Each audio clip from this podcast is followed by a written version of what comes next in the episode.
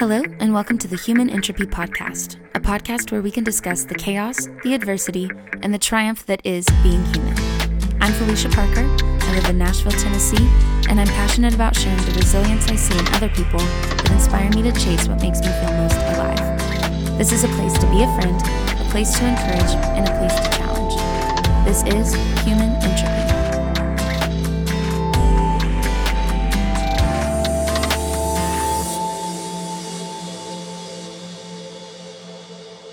This is a really exciting episode for me because I got the chance to interview a New York Times bestselling author. Her name is Michele Harper. Her book is called The Beauty in Breaking, and I've actually talked about her book in the episode that I did on race. So I guess this is where I self promote and tell you to go listen to that episode.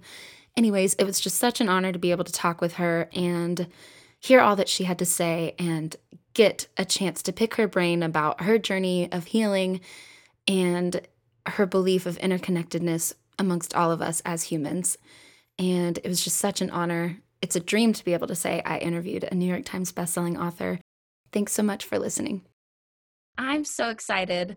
I love your book. So this is very exciting for me. You're the second author that I've interviewed. And it's good. I love a good memoir, and it's a good one. It's a great one. Yeah. But thank you so much for doing this and uh, setting aside time because I'm sure it's crazy for you right now. But this is my pleasure. Thank yeah. you. Oh, I'm so excited about it. But um, so to start, I would love if you would actually give a very quick summary of mm. your book. So, The Beauty in Breaking, um, it's a memoir, mm. and mm. it does chronicle a little about my life and my journey in healing from a difficult childhood um, in which my, my father was a batterer. So o- overcoming, learning, growing, healing from that time and the abuse.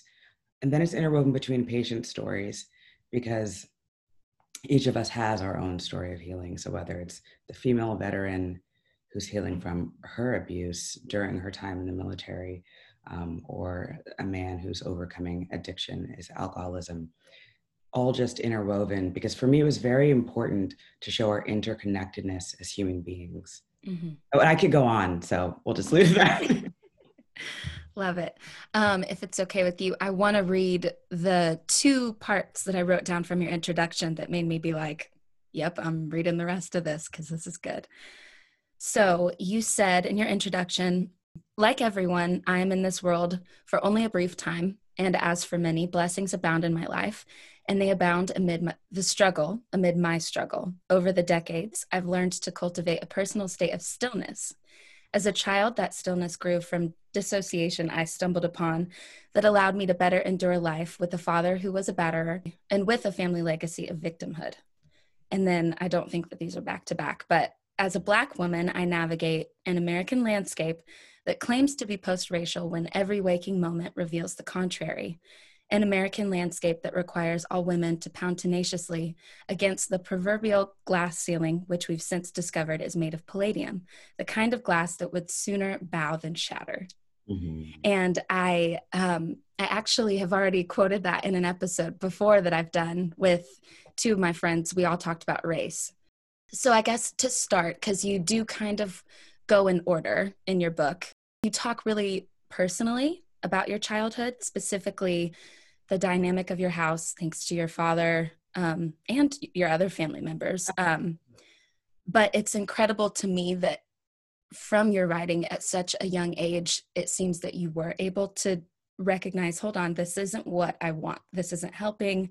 This is only hurting. And choose something different for yourself um, in your own life that you would create. And so I'm just curious on your opinion on trauma and on the difference between childhood trauma and adulthood trauma. You do talk a lot about it, and I have another quote written down later. But I'm I'm uh, doing an episode on trauma in the mm-hmm. near future, and one of the questions I plan on asking my guest is if she thinks that it's possible to experience adulthood trauma without somehow bringing up childhood trauma. I'm just curious to know what you think. I feel it would be impossible, say, because and it's it's it's kind of amazing that you bring this up because I've been meditating a lot mm-hmm. recently. When I say recently, I mean in a different way over the last 48 hours on trauma mm-hmm. and the way that it shapes us because it does. And we all have our experiences with it. I mean, mm-hmm. as we talk about just being in this society, the way that we're raised as women or as people of color or as people who are disabled or you know, even the legacy of whiteness, mm. it's really dysfunctional. So we all experience trauma and then it plays out in our lives. And I was specifically thinking about, you know, I, I speak about, for example, a young child when I'm working um, who's brought in, we don't know what's wrong with her. She's stuporous and we're thinking well maybe because there's this history of like recent infection maybe it's just a febrile seizure that we can see in little kids. Mm-hmm. usually it's pretty benign they recover well um, it's not much of an issue medically but she's not speaking she's not awake and we're just evaluating what we can get from her body there. And i'm working in an er where it's it's not a pedi we don't admit pediatrics at the time. So I'm just going to stabilize her medically, get the lab work, get the x rays. And then, because she's not waking up, even if it's a febrile seizure, it's a little more complicated. I'll transfer her to a pediatric hospital where she can be observed longer. Mm-hmm. I end up ordering an extra blood test. I didn't really need it, I didn't know why. I'll spare you the medical weeds of the discussion, but it's an extra liver test. Mm-hmm. I just leave it. There are worse things to do than that. And then I see when I get the results back that it's elevated. And then I get a call from the radiologist that no, there isn't pneumonia, but she has broken ribs in different stages of healing. Mm. So she's had physical trauma that's happened over time. Mm. And I look at this little girl who's so beautiful and so innocent and just kind of moans there as we put IVs in her, as we examine her, and then ultimately as she's rolled out of the department. And I'm reminded that she has been through so much and it's changed her physical body. It will definitely change one day when she wakes up, God willing. It will change the way she experiences life. And then as she grows, and there will be more trauma from life, that is the deal of it, she's then going to have to decide she couldn't decide in her youth what would work for her or not, how she would survive or not. But as she gets older, she will have to make those decisions. And not only about how her life will continue, but how she will dissolve the past trauma, mm. disincorporate the past trauma from her body. And that will be the only path forward for her. There's no one or the other, they're inextricably linked. Yeah. I don't know that I've ever heard someone say dissolve past trauma before. That's a really great picture. That's a great way to describe it. And that's a great answer. I agree with you. I'm I'm I'm 25, but I feel like in my 20s especially even 4 years ago when I think back to 21, I'm like that feels like forever ago, but wow, I'm still picking up the pieces from stuff that happened in that year. And then I've always been picking up the pieces from stuff that happened when I was six or seven, you know, like, so it's, I agree with you, all that to say. In your book, you're very incredibly aware of what's going on, and you have a great sense of being even keeled, and you also have a great balance between head and heart and I'm just wondering because you have such a not so even keeled job and you experience so much chaos and disorder and insanity, I'm sure. It, are you able to find that stillness in the moments? Are you able to do that? Or I guess, is it more of when you look back on it, you're able to write about it in a very matter of fact, but still appropriately emotional way? It's both. Okay. It's both. In the moment, certainly, and that comes from, it really comes from my childhood in mm-hmm. that way. Mm-hmm. Because when you're young in an abusive home, I mean, I'm sure I don't have to tell m- many people this who've been through it. You just get a snapshot. So, like when I, with my father if he was attacking my mother and my, my brother was trying to intervene to save her and to keep us safe. All you have is that moment to decide okay, is this immediately life threatening? Is there something I have to do now? Is it likely to blow over so we'll be okay? Or maybe it won't escalate at all. So having to, even from a young age, seven, nine, 10, 14, having to make those split second decisions. And the only way to make those decisions is if I was still and mm-hmm. cold and removed from the situation and just making an analysis right then and there. Mm-hmm. So, in that way, I feel I was unwittingly groomed to do emergency medicine because mm-hmm. that's exactly what I have to do in my job now. Mm-hmm. So, I'm, I'm, I'm practiced at it. So, it's harder for me to get I mean, of course, there are things that scare us, but it's it's truly harder for me to get scared at my job when I grew up in a home of violence as a child, because that was the scariest part of my life. Um, so no, I do it. What What's harder though? The harder part, I think, is is then going back to understand what has happened and to process what has happened. Doing that in a personal level yeah. that's a little harder so that for example I, I, always go back to the examples i feel like anchoring yeah. in stories just clarifies everything yeah when i was in the er and they, they brought in the actually it's, it's interesting. These many of these examples have to do with children as we uh-huh. speak. Yeah. When they brought in the the baby who was unresponsive. That's what i was thinking of when you were talking about having right. a process. Yeah.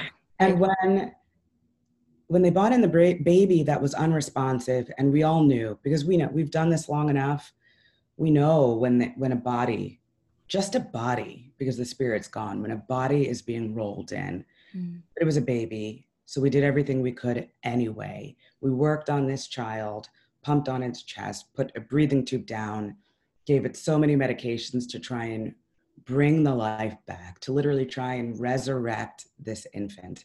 Mm-hmm. It wasn't going to work, it didn't work, but we needed to do it so that the family would know we tried, so mm-hmm. that we would know that we tried. And then all we could do was make space for the grief. So in the moment, even something like that, in the moment, that was very hard, but I had to pull myself back from it. Mm-hmm. And it was later when I got home when I thought about it. When I when I thought about the emotions that I stuffed down when I was trying to help this child. And I thought about my nephew who looked like the child. And mm-hmm. I thought about my plans for the children I wanted to have, but my marriage broke apart and I didn't. And so when I got home, that's when I cried. And thank God that I did. It was so liberating because I feel that if, if I didn't allow myself that release and the time and the space to think about those personal losses, that, that it would have just contributed to my personal trauma that I then would have carried around with me moving forward. Yeah. So, so it works both ways. Yeah. That part of your book was a very impactful one. And also eye opening for me to, I mean, Grey's Anatomy is one thing, but to hear from an actual real life doctor and not Meredith Grey, it's um, right. it it was very eye opening and moving and very important. And I'm really glad that you included it because it was impactful. Speaking of childhood carrying into adulthood, um, I'm curious: were you a writer as a child, or were you mm. ever was that ever on your radar to write a book? The book part wasn't really on my radar till residency. Okay. Just the seeds of it, the ideas of it. But in my childhood, I almost I wanted to say no, but it's not exactly true because I was I was the type of kid who would journal and write poetry specifically. Mm-hmm. So that I would do. But I felt I would go into the the sciences or, or help somehow. Mm-hmm. Um, so in that way, it wasn't on my radar to write a book. And then when I was a resident, so for medical training, we do, you know, regular fourth, you know, till 12th grade and then college and then medical school. And then uh, residency is the period of our specialty training. So I did emergency medicine residency. Mm-hmm. So during that time, I would have interactions with patients that stayed with me. Like the woman who, she had to be in her 30s or 40s, who was brought into the ER for care because she had tiny stab wounds all over her body, stab wounds all over her body, not deep enough to kill her, but certainly just such a number, such a quantity to cause pain. And I thought to myself, and it was by her ex, mm-hmm. and I thought to myself, what happened? Like, what? What is the dynamic in their lives that brought them to this point that he would commit this act against her repeatedly, the, the time involved to repeatedly inflict injuries on this woman just so that she would suffer. And then how is she going to go on to heal from this? And then most certainly be left with the scars of it, mm-hmm. the physical scars that probably will never go away. And then the emotional ones that, God willing, she will work through. Mm-hmm. And it was those instances that lingered. And I thought to myself, sometime I'm going to, I hope I will be able to write about this because I think it could be part of a structure of healing. Because I, this is why I wrote the book. Honestly, my mission was that, well, there were several, but the main one was my feeling is that in healing ourselves, yes, that's good to heal ourselves so we can have a fulfilled existence, an authentic, fulfilled existence. But then we can also be a support system for others who also want to heal. And then if we do that, we can uplift society. So the seeds of the book started then and stayed with me. And then then I had to write it to mm-hmm. fulfill this mission.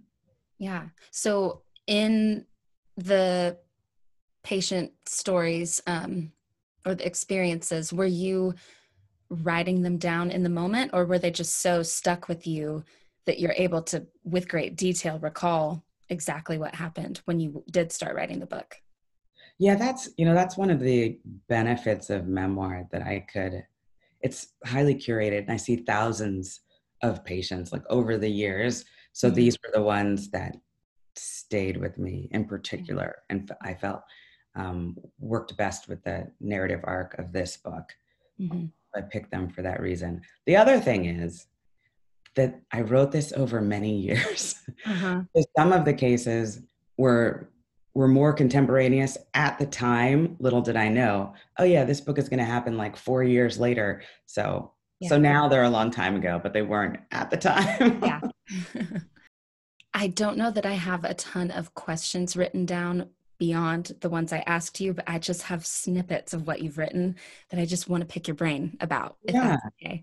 So, the first thing that I have written down, I believe this was after you discuss the relationship post divorce um, mm-hmm. with the man, you named him Colin in the book, uh, having to break up part ways because you had to choose health for yourself, essentially. And so you say, In my life, I chose a different pattern from the one I was born into, so I would not replay my past trauma with anyone. It was worth creating good with the right person at the right time. I am worth being healthy with a person who also chooses health. Mm-hmm. Yeah. uh, I sent that to a lot of friends. I'm like, I think that maybe she's on to something. um, do you feel that that's a mindset that you had to adapt because of that circumstance or that was just always going to be the case for you that was that was always going to be the case unless i chose differently so what i mean by that mm-hmm. when we were speaking about trauma before mm-hmm. and how it influences our future decisions again whatever whether that's personal in the family i mean there's usually some kind of trauma in families mm-hmm. or or social um, what's taught to us as women as acceptable. Mm. what we're taught to expect as being reasonable what we're taught to expect we should deserve. So until the time we examine that and deconstruct it and then make our own decisions where we don't accept the stories that other people gave us where we don't allow our decisions to be automatic. That's that's the that's the only way we'll be able to make our own informed, honest decisions. So with Colin, I realized he was he was going through a really difficult divorce, like protracted. And and um and then he became he started to reenact his own trauma. He had difficulties in his childhood with a father who was absent and then passed away, with a mother who was verbally abusive, with an ex who was like the worst of his mother because he was reenacting it. And then he started reenacting, like falling into a similar pattern, not realizing, like in the midst of this war that he was in, not being able to distinguish who he was fighting anymore and reenacting those patterns with me. And then I had to ask myself, what is it that I want? And because I had chosen, I did my decision was made. I chose health. I chose positive relationships first and foremost with myself because it, because it will not and cannot happen if I don't choose that with myself. And then from there it would be the same with all of my relationships moving forward. So because the decision was made, then there was one there was only one option and that option was to leave him and that was the loving thing to do for mm. him because i feel like love means you don't enable dysfunction in other people. Mm-hmm. that's what it means. Uh, codependence is something else. You just ride it out and be toxic together uh, but that's that's not a viable option for me. Yeah good. You say what a critical life lesson to learn to distinguish enabling from helping codependence from love attachment to reenacting the grief of childhood loss from allowing for the sweetness of self determination. Mm-hmm. And I feel like someone needs to give you a, a show where you can get up and I mean I guess that's what this interview is. yes, platform, so people can go read the book because it's so worth reading. But um it might be a dumb question. No. So many experience of experiences of your life probably led you to come to that realization of distinguishing all those things apart from one another. But was it post breakup with Colin that led you to have, you know, a moment of revelation of realizing those things? Or I guess what was it that, right. yeah, made you realize those things? Honestly, it was reflecting on my childhood. And a blessing of, of life is that circumstances will keep arising so we can practice growth. We can mm-hmm. practice our lessons and we can crossroads where we can decide. So as I reflected on my parents' uh, relationship and the dynamic therein, my father being being abusive in many ways. I mean, sh- sure, physically, but if somebody's physically abusive, they're obviously mentally, emotionally, spiritually abusive, um, financially manipulated, manipulative. It's all the same. Mm-hmm. And then my mother feeling beholden to it, that she is dependent on on that dynamic so then it was acceptable because there was a fancy house at the time before they lost everything, but there mm-hmm. was like a fancy house and jewelry and cars and a certain status that that was then acceptable an acceptable model for her children now interestingly actually it is very powerful that they then lost all of the finances because it's easy then to ask yourself, well, then what was it for?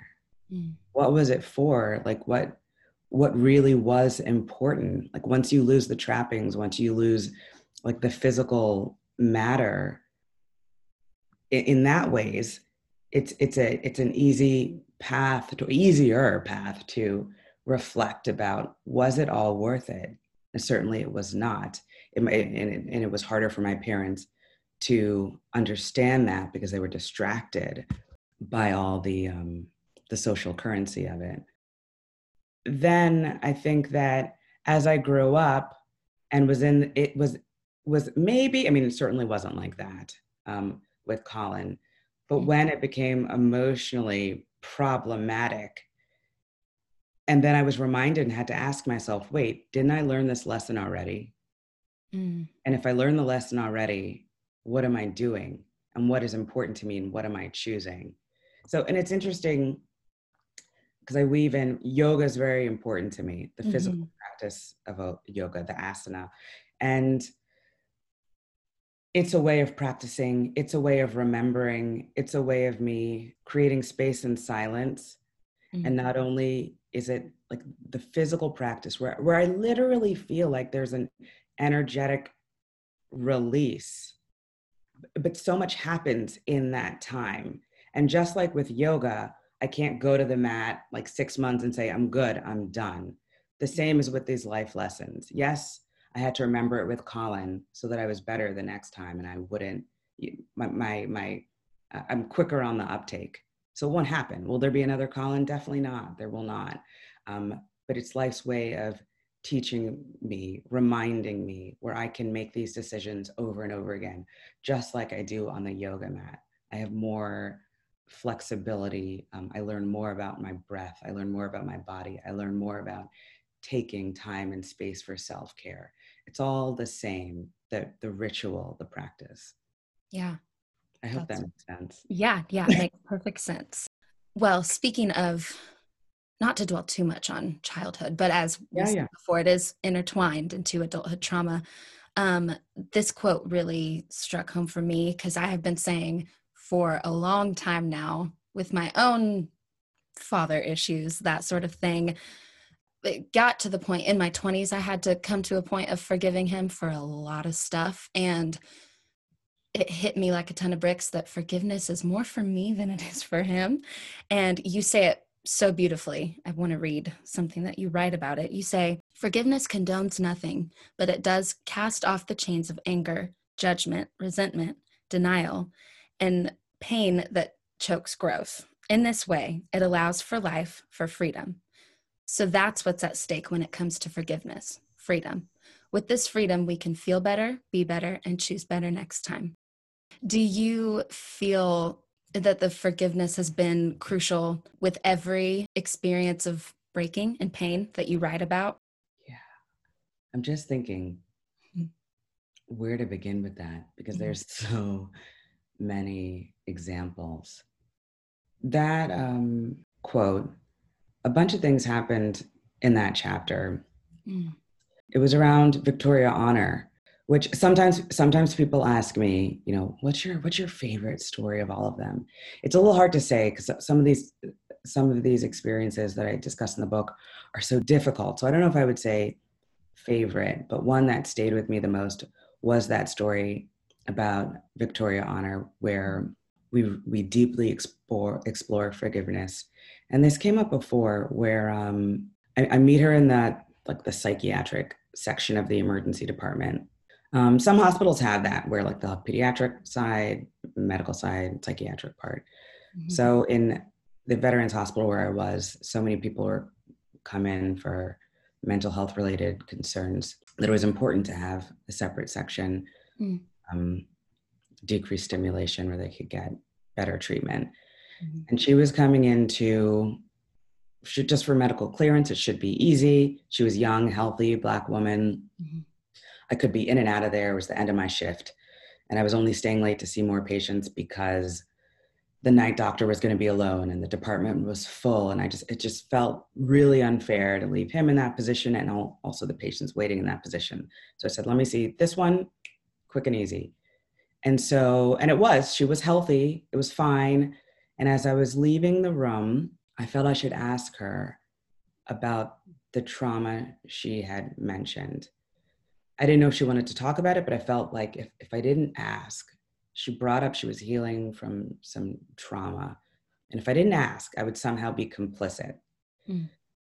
So I turned around and went back and I asked her what it was if she wanted to discuss it.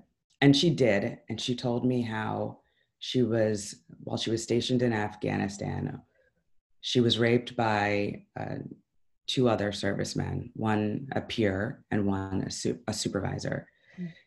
And after doing that, that crime against her, against all of us, um, then they tried to ruin her career. Now, she had since been reassigned. She was with a new squad who was who had got her with a new therapist who had um, reestablished her record so that she wouldn't lose her livelihood on top of everything else. Mm. And she had brought up how part of her healing was trying to become sober. She didn't know really how to be sober now in this world after everything she's been going through, but she's trying, and her therapist is helping, and she's going to church. And the pastor brought up that people really need to forgive. They just, that's the Christ like thing to do. And she didn't know how to do that because they were monsters and they they were. And so we talked about what it meant and we explored forgiveness and how what these men did to her was wrong and that somehow somehow if she could tap into this part just understanding the part in them that is so broken so problematic so degenerate so depraved and just understand understand that that she could forgive that part of them not what they did. What they what they did is not forgivable but that part of their humanity. And that in being able to do that she could move on so that they couldn't continue to take more from her. And that would be the point of it because she deserved she deserved so much more out of life. And that's the point. Mm-hmm. and i feel that we we all have to do that in some ways in our life. I mean I had to do that when I thought about my father so that I wouldn't reenact that childhood. And understanding that and being able to do that when I was in that situation with Colin, I could let him go too. Mm-hmm. I had forgiven that part of people. I could forgive my father. I could forgive Colin and I could be free. Mm-hmm. Do you know if the people, I mean, your family yeah. people that you used to be in relationship with or any of your patients do you know whether they've read your book or not so so uh, the, the patients part i'll speak about first because it's the easiest uh-huh. patients i don't know because in emergency medicine we see people for a shift we don't have ongoing i mean yes we have our regulars but yeah. generally we don't have ongoing relationships with patients the other thing is I mean, I did somersaults bent over backwards to change identifying information. Yeah. Certainly, of course, all the names are changed. Even cases that were, I don't know how to put it, like salient cases, mm-hmm. I uh, changed, like one case in particular, I changed the location to change the location of the case mm-hmm. just to ensure. So it'd be so difficult I want to say impossible for a patient to know because I see so many patients. And it's funny, I have had cases of mistaken identity. So I had a colleague of mine, she's another ER doctor, who said, Oh my gosh, I saw Miss Honor um, that you talk about in the book. And so I asked her, I was like, Oh, like what was the situation? And she told her and she described her to me. And she told me her name. And I was like, Yeah, that was not at all my patient at all.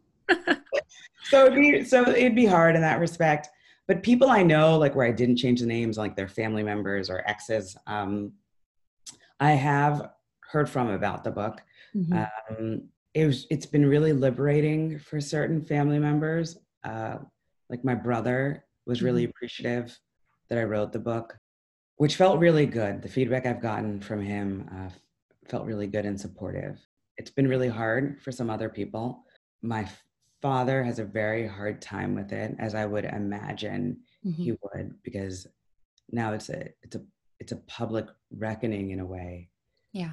It's not why I wrote the book, but that's what happens when you discuss difficulties that are hidden. Mm-hmm. Um, so it's been mixed reactions. I mean, yeah. even my my ex husband, I heard from, he said he, he had a lot to process with it, and he'd be back in touch. So so it's been interesting, actually. Yeah. It's really interesting. Yeah. Um, I would imagine that surely some of your patients have read it because right. you are a New York Times bestseller. which is so exciting for me. I only started this podcast in April and awesome. But uh, to have you on so early in the birth of the podcast, but just because I'm curious, my own curiosity, what was that like when you found out that you were a New York Times bestseller? well, it happened quickly. Um, because the book came out in July and mm-hmm. because I'm a novice, I my background is medical. I mean, I, mm-hmm. I, feel like I feel like in a past life I was an artist. I love the arts. In my free time before the pandemic, if I had free time, I mean, I was in a museum. I yeah. was going through theater schedules, um, finding out what play I could go to next, taking mm-hmm. like Amtrak to New York City to go to museums. So that's how I spend my time. So part mm-hmm. of my soul clicks with artists. They're my favorite people to spend time with. Mm-hmm. So, but that's not my background. Mm-hmm. So I had no idea what to expect with any of this. So the book comes out and it's been a whirlwind of interview with my virtual tour mm-hmm. sadly just virtual mm-hmm. but with the, with the virtual tour and then i hear that i'm on the new york times best-selling list i don't even know what that means and but okay this is a funny funny funny story so i hear i'm on the list i forget what number i was when I got the news. It Do you was, remember how soon after the book was released that you got the news? It had to be within a month. You know, I should remember this, right? Like, but I'm working in the ER. It's crazy. I don't remember this. It was soon. It was like it's like within a within a month. It uh-huh. had to have been within a month. Wow. And I remember my editor told me what number I was on the list. It was not like one, two, three, four, or five. And so I said to him, wait a second.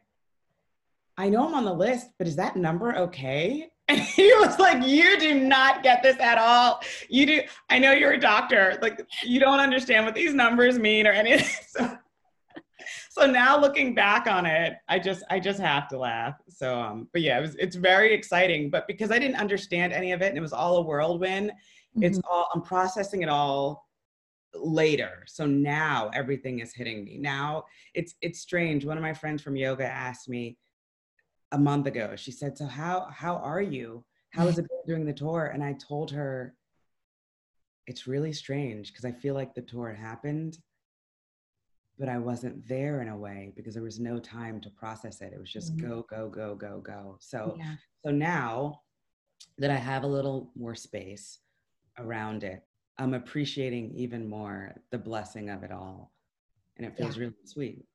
Yeah, it's very cool and you absolutely deserve to be on the best selling list. I think I only have two more questions, but uh, no, three. How are you navigating now doing this, having interviews and follow ups with your book, and being an author as well as working in emergency medicine? How are you navigating that? Hmm. Increasingly better. Okay. It's, it's been challenging I will say this: um, I was really sad about about the tour being virtual. I mean, obviously, it's a pandemic; it must be virtual. That is the right thing. It's the safe thing. It's the only it's the only reasonable option. But I am the kind of person who I, I vibe off of the energy of of other people and groups. I like the connection of it. I mean, I'm also an introvert. So after I go out into the world and have these the powerful, interesting, beautiful interactions with people, then I need to retreat and like short my energy again. But I love that. I love going to new hotels. There has to be a gym in every hotel. And like working out in a new gym or maybe going to yoga class and checking out a local coffee shop and mm-hmm. like having a glass of wine at whatever local bar and chatting up with the bartender. I really enjoy those interactions with humans. So the virtual part has been hard. I will also say that this launch was busier than than I could have guessed it would have been. So the fact that it's virtual has made it possible. Mm. So that really because between my shifts, there's no way in the world I would have been able to do even half of the events that I have done. Yeah. So the fact that it's virtual has been a blessing. It's made the tour possible. It's made it it's made it possible for, for me to do all the interviews and work although there was there was a crashing point like a week ago where oh. there was a day that okay so like five months into it just over five months where I just couldn't get out of bed till 2 mm-hmm. o'clock. I was just physically so depleted. And, and I had to sit with that and I had to say, okay, you need you need to rest now because mm-hmm. you're one human being and you have to be able to, recover your energy stores. So that's what it's been like navigating it. But mm-hmm. there there there are fewer events now. So I've um like starting last week, I got back on my regular yoga schedule. I've caught up on some rest. Good. And now I'm I'm focusing a lot on moving forward now.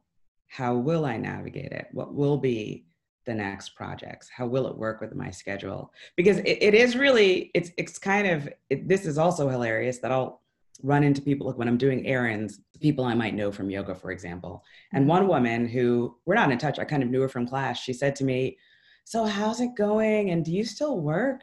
she really was fully under the impression of two things that I was no longer working clinically and that I was rich. And I said to her, So you definitely don't know how this works because I am working clinically and I am not rich. I mean, we can both speak that into existence, you know, maybe moving forward, but right now, that's not the case. So I am definitely working full time. So I'm sorting out what the next steps will be. And more than just planning, I mean, part of it I can plan, but the other part I can't, and I just have to be open mm-hmm. to see what happens next. And um, I'm good with that.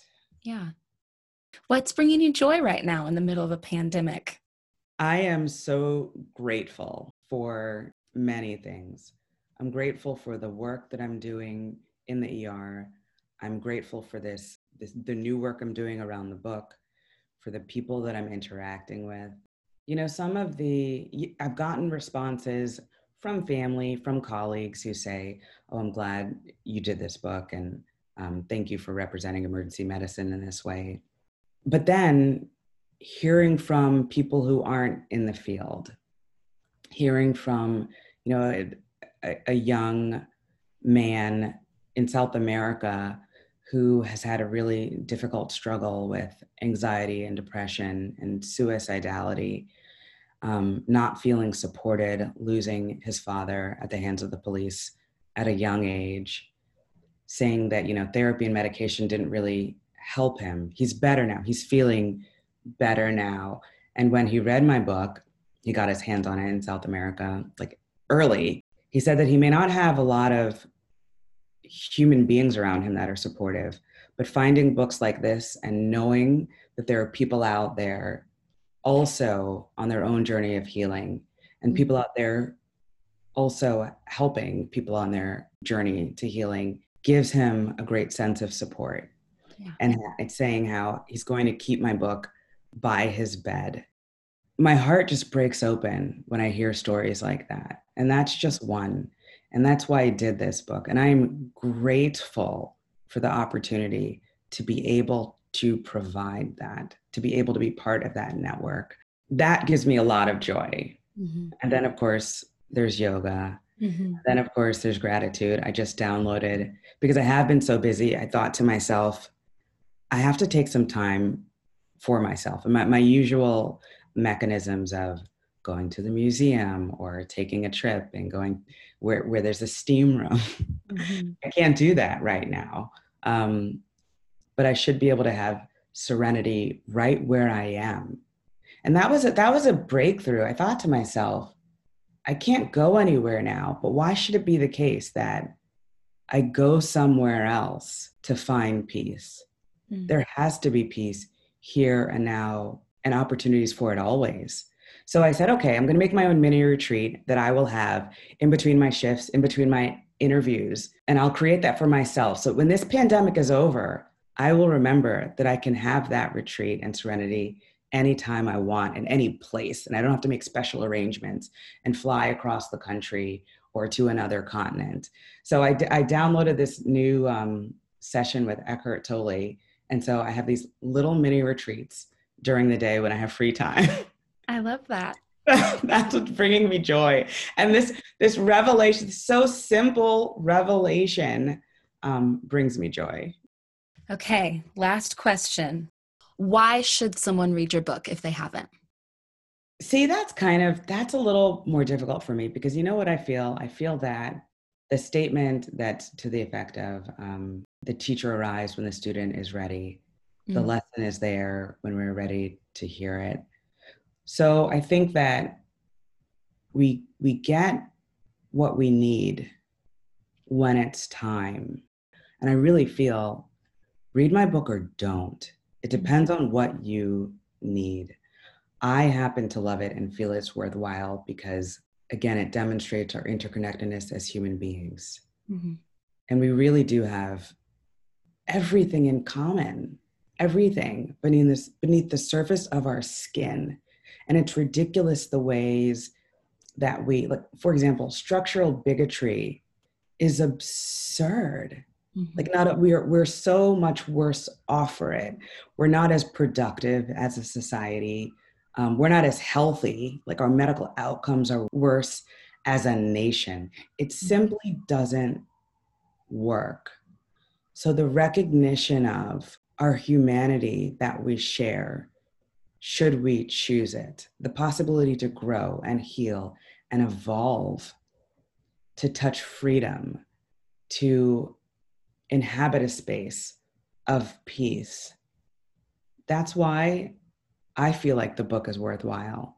Mm-hmm. But, you know, that's for you or it's not. You have to decide. mm-hmm. I mean, if I heard that answer, I would be like, I'm going to go read that. I think that we have reached the end of the interview. Um, this was so cool. I'm really, really Thank thankful you. for you taking the time and letting some amateur ask you questions that's just a book enthusiast. But um, also, I'm a healing enthusiast as well. I'm just so thankful that you said yes and that this was possible. Well, thank you. It was my pleasure. It was a delight spending this time with you today. If you like what you've heard and want to support this project, if you're streaming on Spotify, it'd be amazing if you follow the podcast and download each episode as you stream them. If you're listening on the podcast's app, please give the show a five star rating and it will help out immensely. Most importantly, of course, share these episodes with the people that you know. Theme song and audio production by Tip Frank. Podcast artwork by Sierra Scott, Lydia Massey, and Kinsey Maroney. I appreciate everyone who's taken the time to listen to this. Until next time.